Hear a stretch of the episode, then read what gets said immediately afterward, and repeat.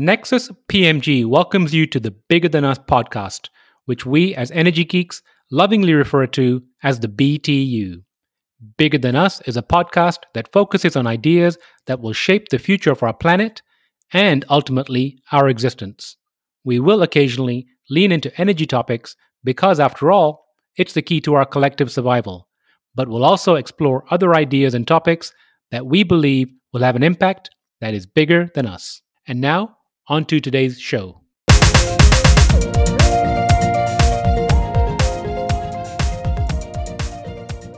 Hello, and welcome to the Bigger Than Us podcast. I'm your host, Raj Daniels, and today I'd like to welcome John de Souza to the show. A serial entrepreneur and a strategic investor, John has 20 years of experience founding and investing in technology enabled companies in the communications, healthcare, finance, and energy industries. Before co founding Ample, John was a co founder, president, and CEO of MedHelp, the largest consumer health platform offering tools, device integrations, and communities to millions of people, empowering them to manage their own health. John, how are you doing today? I'm doing well. Excited to be here. John, I'm excited to speak to you.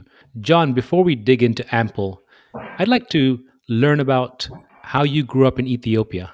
You know, uh, for me, Africa is a very special place in my heart, and and I think uh, being born in Ethiopia uh, goes through and sets a lot of things for you in place that that color the rest of your life.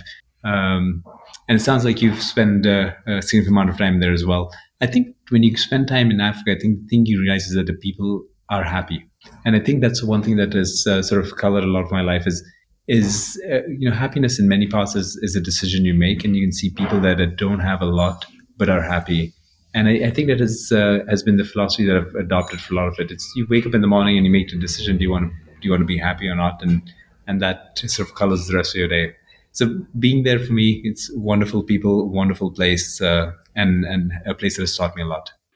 You know, that's interesting. And you mentioned we were speaking before we started recording here, and my family's from East Africa. My dad's from Uganda. My mom's from Kenya. And there were many times we would go back and visit from London, go to Kenya, spend time there with my grandparents. And, you know, might be TMI for the show, but my mom is one of nine sisters. And I look at where they grew up, how they grew up. And when I used to visit my aunts and uncles, all living in these relatively modest housing, you know, multiple generations together. And to your point, I guess to some extent, I look back and I think, is it because they didn't know what else was out there? Is it because they were, to your point, decided to be happy? But I did feel a sense of happiness and joy there. And, you know, as you know, some of the eating habits from there really resonate with me. The idea of community eating, meaning you almost share a plate or the plate is put in front of you and everyone takes from there. No one has like their individual knives and forks and setup. So I, I feel like a, a, lot of that happiness came from that communal feeling. You said my my mother's uh, born in Ethiopia, my father in uh, Tanzania, and my mother was uh, ten brothers and sisters as well. I know exactly what you mean because we do in Ethiopia. You all eat from the same plate, uh, but there's an interesting at the end of it.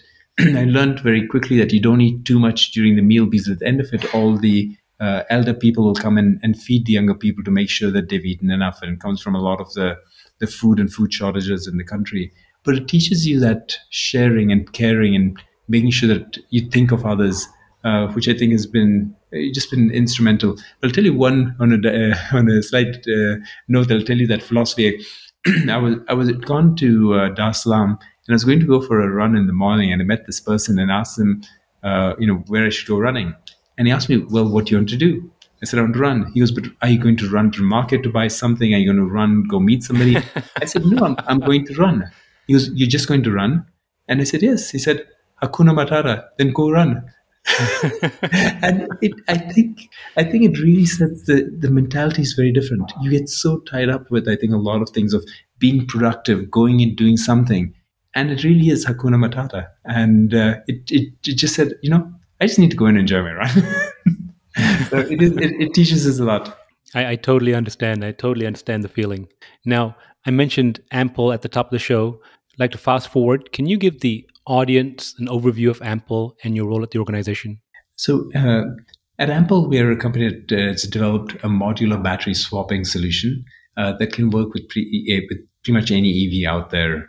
Um, this company I co-founded with uh, Khaled Hassounah. Uh, he's actually a dear friend and somebody I've had the, the pleasure uh, to work with for, for 16 years. After it sold the previous company, we spent some time together. And I keep on joking that Ample was an excuse for us to keep on working together.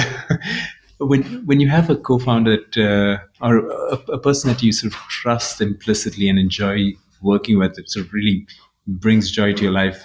Uh, we, we knew we wanted to work together and, and we're looking at a lot of things. And we realized very quickly that solving the infrastructure problem was going to be uh, the key solution to actually having wide adoption of EVs.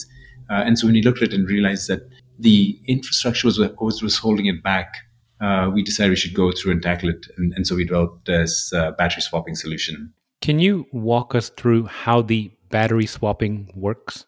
Yeah, I'll go through how it works, but let's just talk about a second about the the problem as well that we were uh, trying to tackle. When we were looking at it uh, at uh, charging solutions, it just uh, it didn't make sense to us that what people at a high level were trying to do was to get a billion people plus to go over and move from one technology, which is gas cars, to EVs.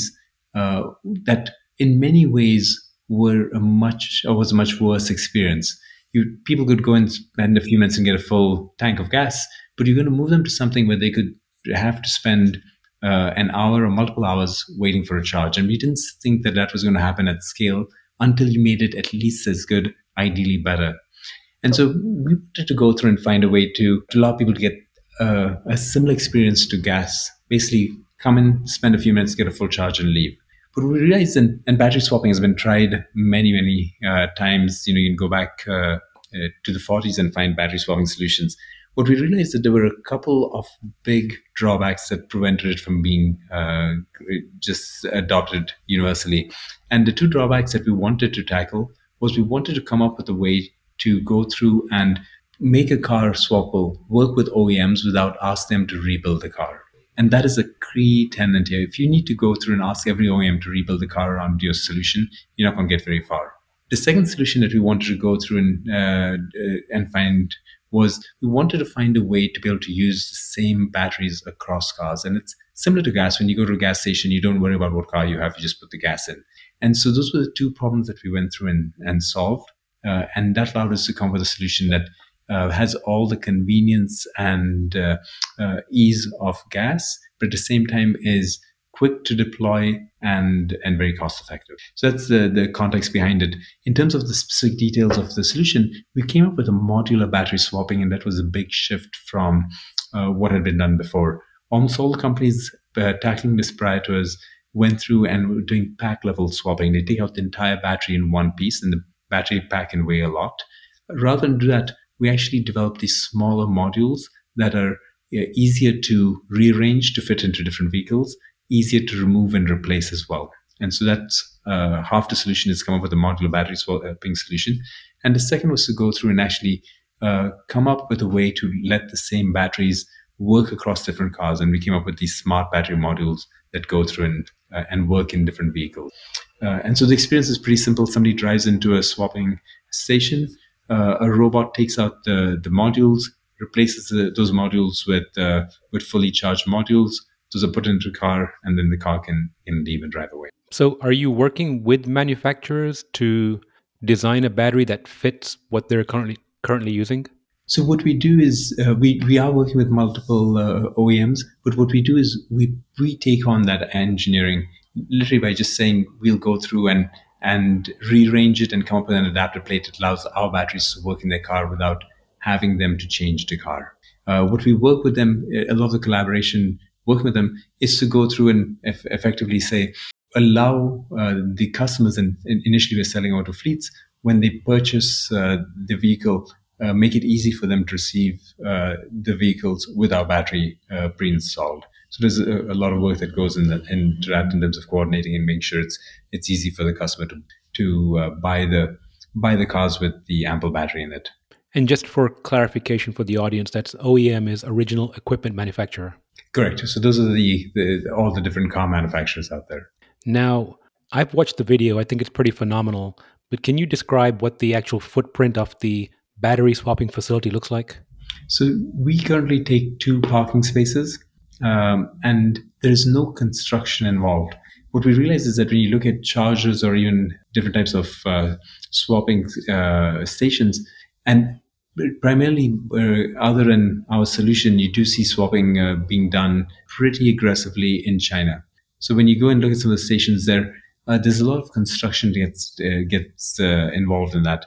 What we go through and do is we came up with a solution where you don't need to do it. It literally is something you, you can go through and assemble in two parking spaces, connect it into to power, and you're up and up and running. So it's a pretty small footprint. It takes about four or five days to assemble. It takes a couple of days if you need to disassemble it and, and move it to a different location. And how many batteries do you keep on hand in one of your facilities? we, we can vary between, uh, I'd say on average right now, we probably have about 10 uh, batteries. You can go more or less depending on what the demand is. So as you go through, understand what it is, uh, you can you can go through and optimize that depending on uh, on on on the traffic. And what do you do with the batteries at the end of life? So thinking about that is uh, is really important. The problem that uh, I think a lot of places have is that it is it is very hard to go through and extract the cells from uh, from the modules or from the battery packs. So we spend a lot of time to go through uh, and first uh, in the first life of the vehicle, uh, make sure that you don't decrease the number of cycles by fast charging it or or or using it in a way that decreases uh, the lifespan of the battery. So by being able to control how we charge it in the swapping stations, we can get a lot more uh, a lot more cycles out of it. In addition, in uh, in the vehicle as well, you often have thermal buildup. You drive and charge, drive, charge, and get, the batteries get pretty hot, and again, that results in in fewer cycles. So by treating them well, when you drive, and after that, you take out hot batteries and bring cool batteries in. Uh, you control the temperature and, and can optimize the life of the battery. So the first thing in terms of thinking about being green is get as many cycles as you can of this in the first life. In the second life, once you take it out, you make it have to make it very simple to be able to go and use it for other applications such as static storage. And because these are smart batteries, you can use them the way they are without having to go through and strip it down and calibrate and rebuild. So that makes it easy to use in second life. And then finally, all the way to recycling. The key thing in recycling is to make easy access uh, to the components. And so we've done a lot of work there to say once you get all the way to the end, it's very easy to go through, uh, get down to the cells and other other components out there and have them recycled. Just yesterday, I was on a call with a VC and he was telling me about a company that's making a recyclable polymer or glue that enables batteries to be broken down easier at the end of life. And i thought what an interesting opportunity that that brings you know to, to something like what you're doing. And part of that is a lot of people do use different types of adhesives and all to uh, to keep it in place uh, all, all the cells in place. And so trying to minimize that really simplifies getting access to the cells. Because a lot of time you have, and you're getting pretty green cells right now, uh, but you you go through and sort of take away that advantage if you go through and and glue all of it together. and so I think it is it is really imperative one to think about how to get easy access. And I think people are coming out with different types of polymers or adhesives that make it easy to to go through and access those uh, would really help in recycling it. Now, I used to be part of the automotive industry many, many years ago, different life. And I know one of the challenges is specifically around warranties. You know, there's sometimes argument depend, depending on the upgrades you do to your car. For example, if you put your own computer chip in, it, it might void the warranty, etc. How do you handle some of the potential warranty issues around when you're when you're exchanging these batteries? So we work with the again with the uh, auto companies, the OEMs, And the work that we do with them is to uh, to make sure we've gone through all of the necessary testing, certification to get them comfortable with what we do. Uh, now we provide the warranty on the battery. So if there is an issue with the uh, battery, uh, we go through and take care of it. But at the same time, it's also very easy for us to to go through and maintain it. Right now, if you look at an um, electric vehicle, if there's a problem with the battery, it's a pretty costly for them to go in, take that battery out, understand what's wrong, and replace it. So you try your best as an uh, as an OEM to avoid that. For us, the car is coming in continuously and having batteries replaced. So, for example, if there's an issue with the module, all we do is we we mark it as this needs to be serviced. The next time it gets swapped out, it doesn't get swapped into another vehicle, and it can go get serviced.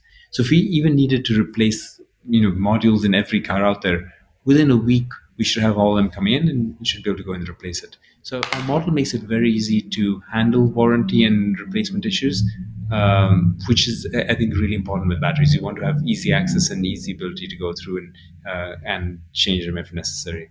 Now you mentioned fleet earlier. Are you starting? Is your go-to-market initially with fleets? Correct. So initial target is to go through and and and tackle fleets. The reason we went after uh, fleets is because uh, they have a very tough problem moving to electric. It's one thing when you take 20 cars, but if you try and move 100 or 1,000 vehicles over to electric, all these problems uh, really get uh, magnified. So if you're trying to do one charger, even if it costs you fifteen, twenty thousand dollars, you can do it. But if you're going through and doing a, a thousand of them, that quickly becomes prohibitive to be able to go through and, uh, and do it. Also, the the logistics of, charging the vehicles and and trying to figure out what rotations you'd go through uh, is difficult. And then lastly, you often don't have enough power because when all the cars come in and you hit those peaks, you, you need to get upgrades, and that could easily take 18 months to 36 months to try and get any sort of upgrade, and, and they can be very expensive. So we realized the situation for fleets was pretty serious. And we, we looked at uh, the sort of history. A lot of fleets committed to going electric. They started purchasing cars and then called it quits pretty quickly because they realized how challenging it was. So we realized that if we could go through and solve the problem for, for fleets, we have a dramatic impact in the number of EVs out there. And a lot of those uh, those fleets also drive significant miles. So if you can move the those vehicles that drive the largest number of miles, that's where you have the largest impact on uh, decarbonization.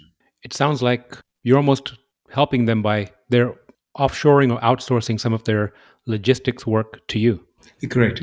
For them, in terms of going through and it, logistically, it's the same as a gas station. So they actually don't need to think about uh, how you change your operations. It, it, you keep that the same.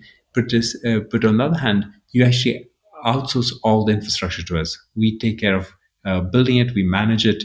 Uh, they don't need to worry about it. So for them, it's almost they're able to move from gas to electric, operationally keep it the same, uh, but actually go through and do it uh, profitably because we charge them less energy than gas on a per kilometer basis. So it's a it's a, actually a great way for them to move from gas to electric and actually save some money in the process. It sounds like you can almost use your work with fleets to plan or map your footprint as to where you're going to put your charging stations. You're exactly right. That's the advantage of starting off with uh, fleets as well. Is they can give you their heat maps. They can tell you exactly where the vehicles are going, what's the geography. So we see that and we use that to go and understand exactly where we need to deploy the stations. You go through deploy to get them the coverage they need, and that uh, that allows us down the road that when we do go to consumers, they can just leverage the same footprint uh, that we're using for fleets. But they, we outsource all of that. They, we work with them. We understand where they need to get them deployed and then deploy it in those locations. Now, you mentioned that your facility takes up two parking spots. Is there a revenue opportunity for the place where you put your units? Correct. And, and we do have uh, multiple of the energy companies as uh, investors and partners, companies such as Shell, Repsol, um, you have ENEOS in Japan, uh, PTT in Thailand. So a lot of different of these where they already have real estate in different places. So we can go through and, and work with them. And there are multiple sort of synergies and revenue opportunities there uh, because uh, when you look at the two, they work really well together. So it is uh, depending on what the uh, the owner of land are they an energy company, are they a real estate company? There are different ways to partner with them, uh, but there are very uh, good ways to sort of uh, increase the revenue for the location as well. Uh, because you you know who's coming in, you know approximately when, and you know they're going to come in regularly. So you have a lot of information about who's coming in. So I think there are, there are good ways to go through and, and get a good uh, partnership between the two. It's kind of what I was thinking. I was imagining for a moment, if I may, let's just call it, for argument's sake, a Kroger, and we put one of your ample units in the Kroger parking lot, taking up two parking spots, but it also draws traffic, people coming through, and also additional revenue. Exactly, and you you know that they're coming in. You can also do an interesting uh, connection between, in this case, would be Kroger, where we can tell somebody the person is going to come in. They can pre-order stuff, have it ready for when uh, they come there.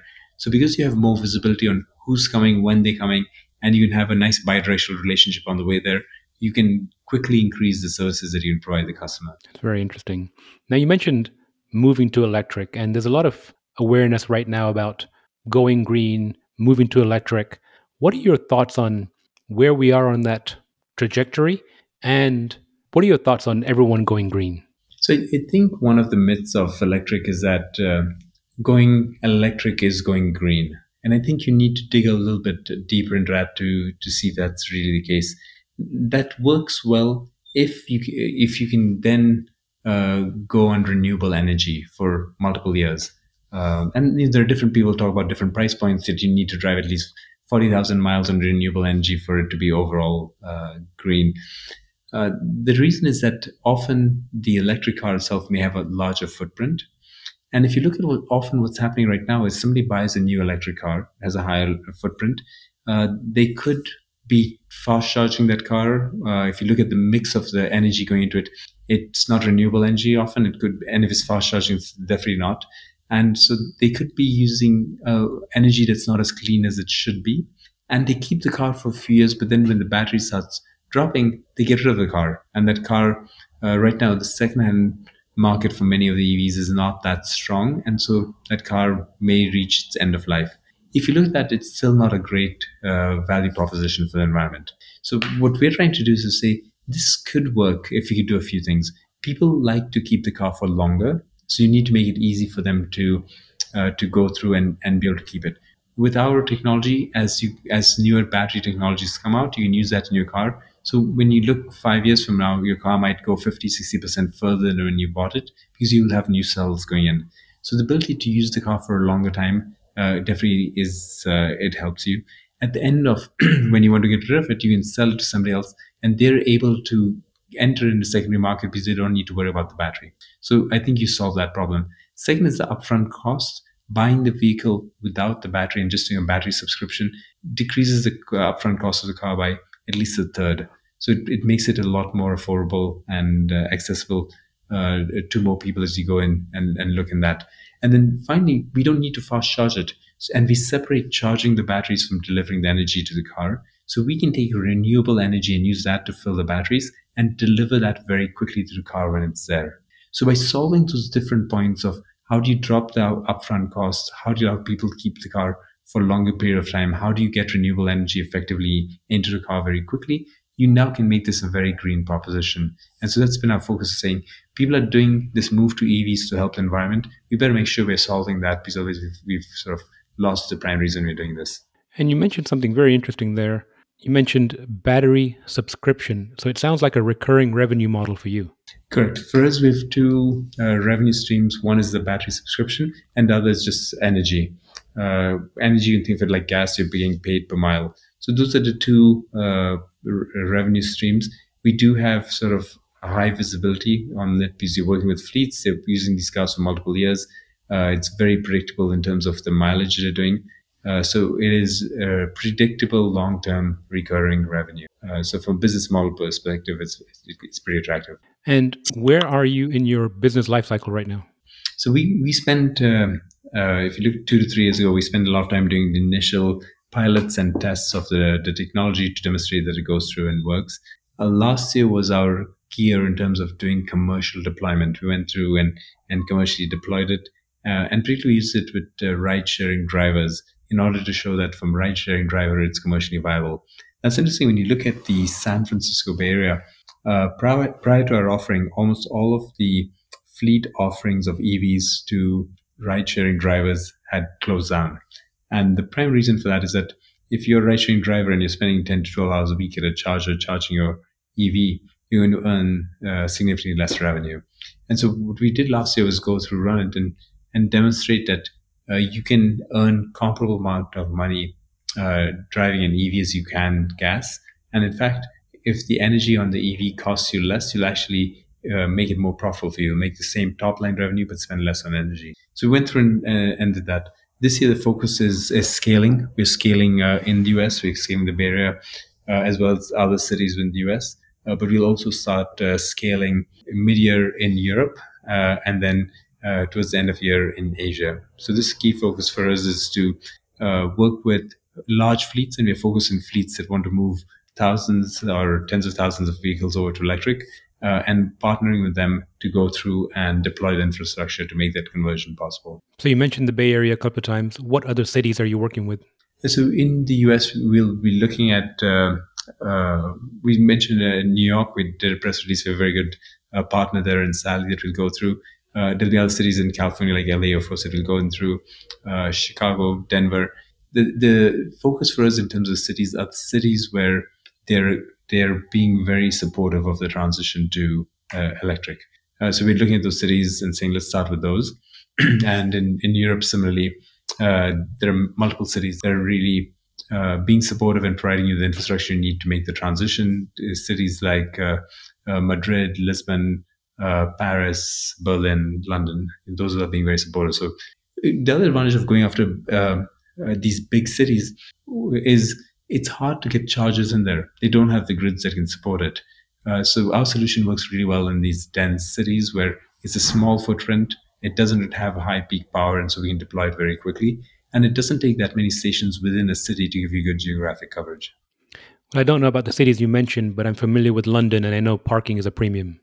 You know, the, parking is a premium, but the, uh, the, good thing with it is you can get uh, parking lots there where you can get two spaces uh, which is uh, which often is a, a, good way to start if you look at those.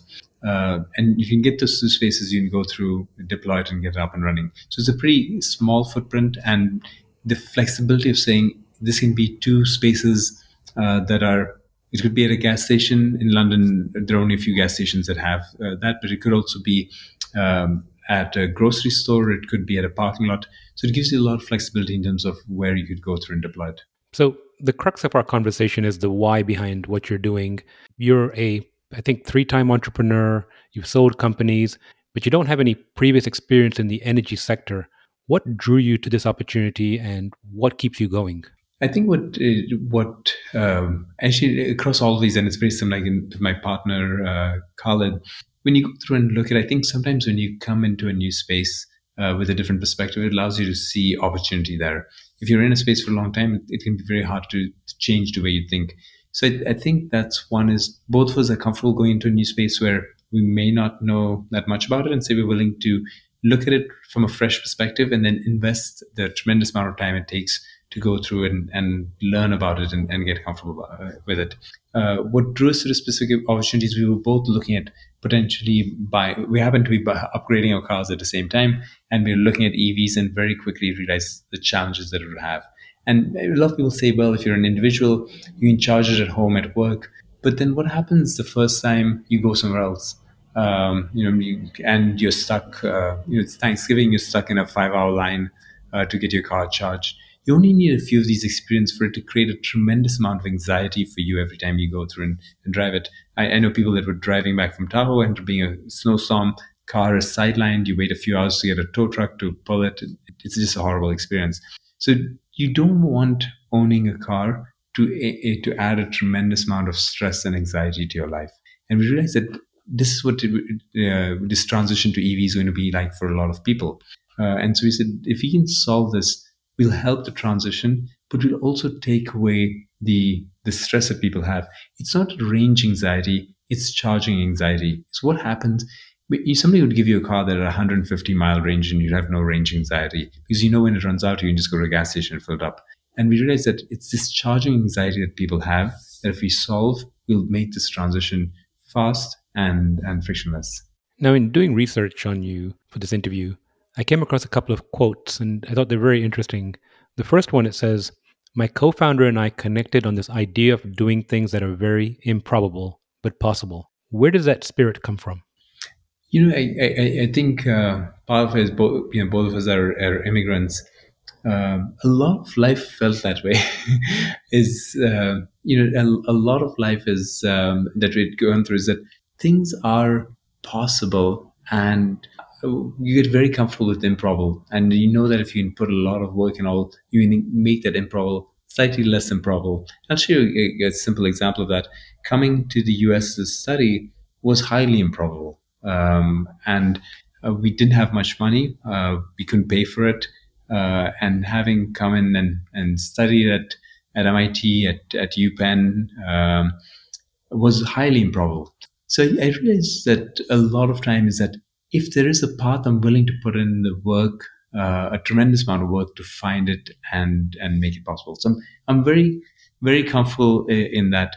the one thing I will say that as uh, as people looked at, uh, you know, a lot of time when you're in that zone, a lot of people are telling you it's not possible and uh, and dissuading you, you to do it. So you need to have the drive that comes from within, uh, because if you don't, you'll give up on this very quickly. so you need you, you need to be able to go there and uh, and and push through. But at, at the same time, I think as you uh, you know you go through, you also need to continuously reassess it to make sure that uh, you are on the right path and and you can get done.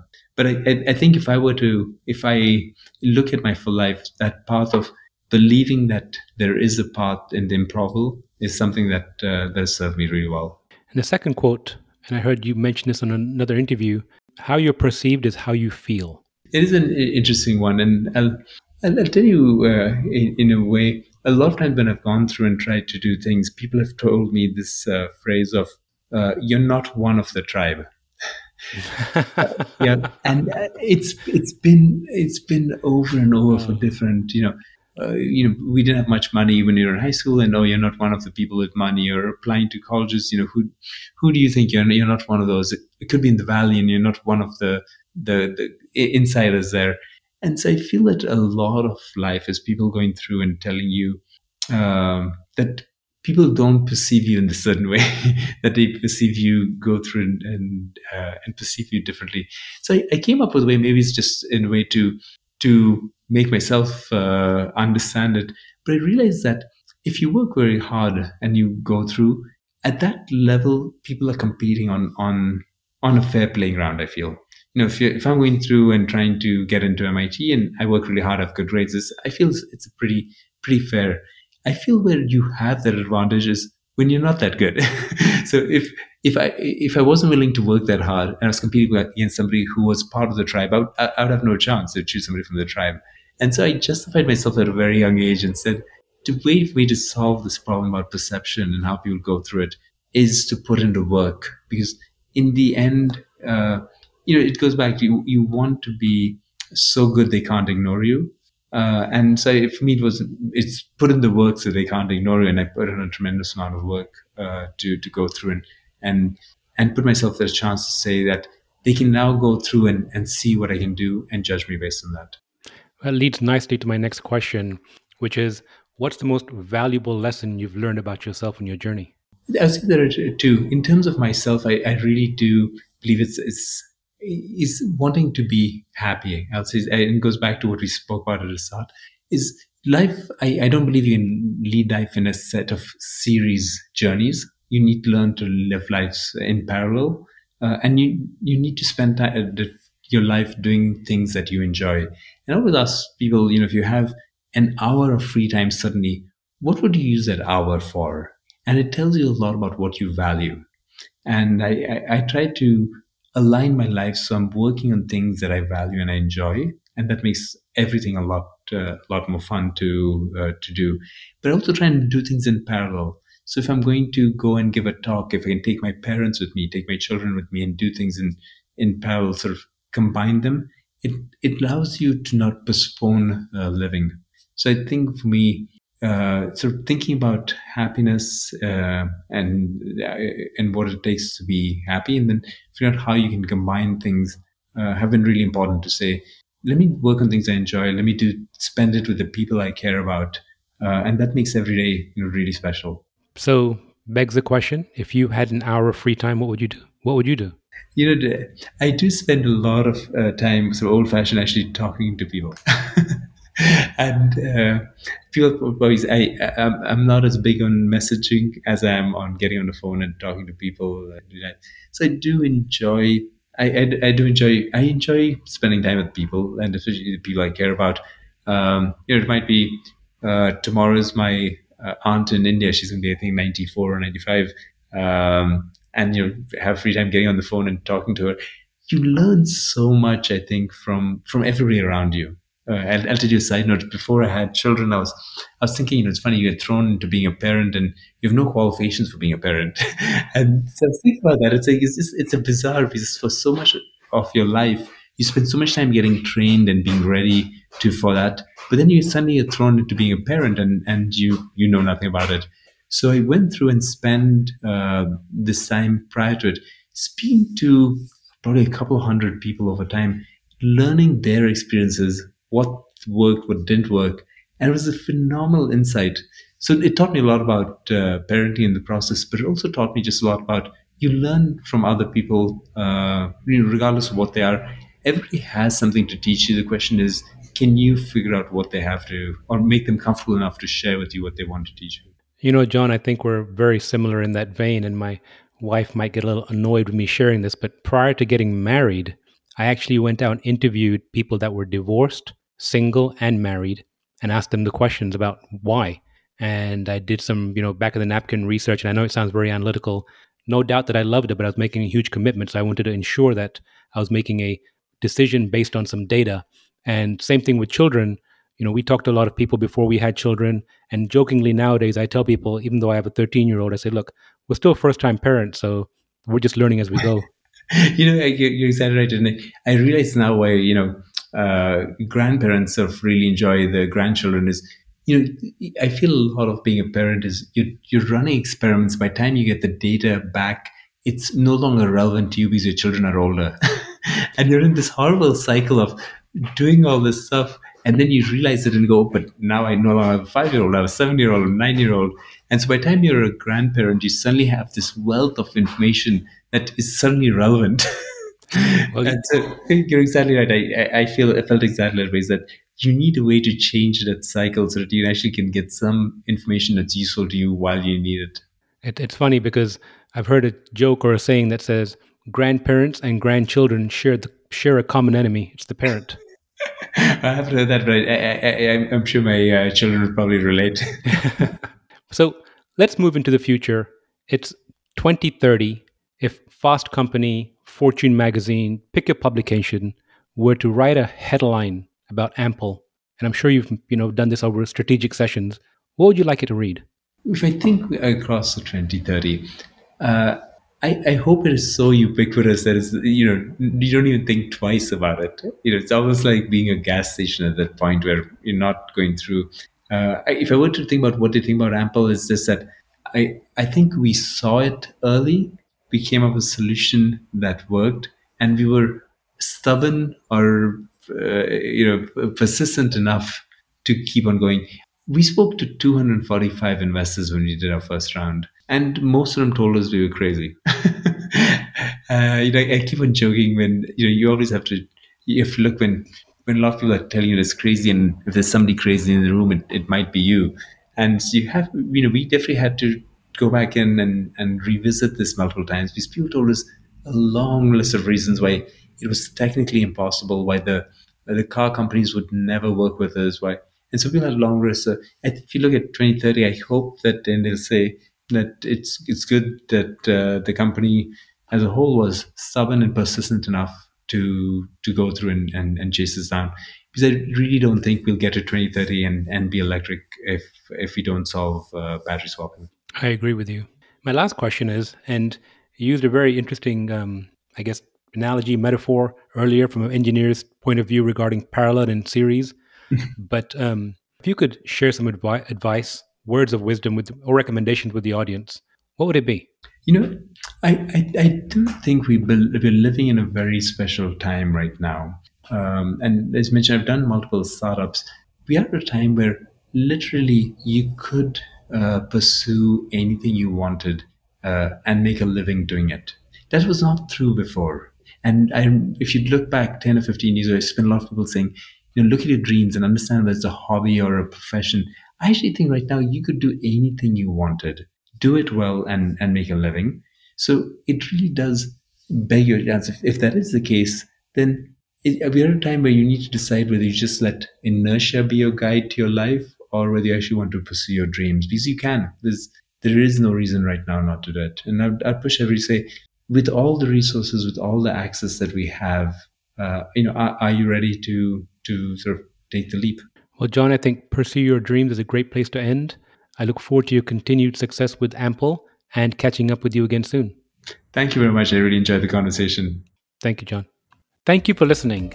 If you like our show, please give us a rating and review on iTunes.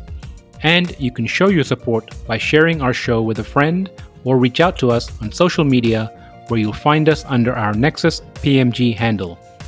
If there's a subject or topic you'd like to hear about, send me an email btu at nexuspmg.com or contact me via our website nexuspmg.com. And while you're there, you can sign up for our monthly newsletter where we share what we're reading and thinking about in the clean tech, green tech sectors. Bigger Than Us is a Nexus PMG production.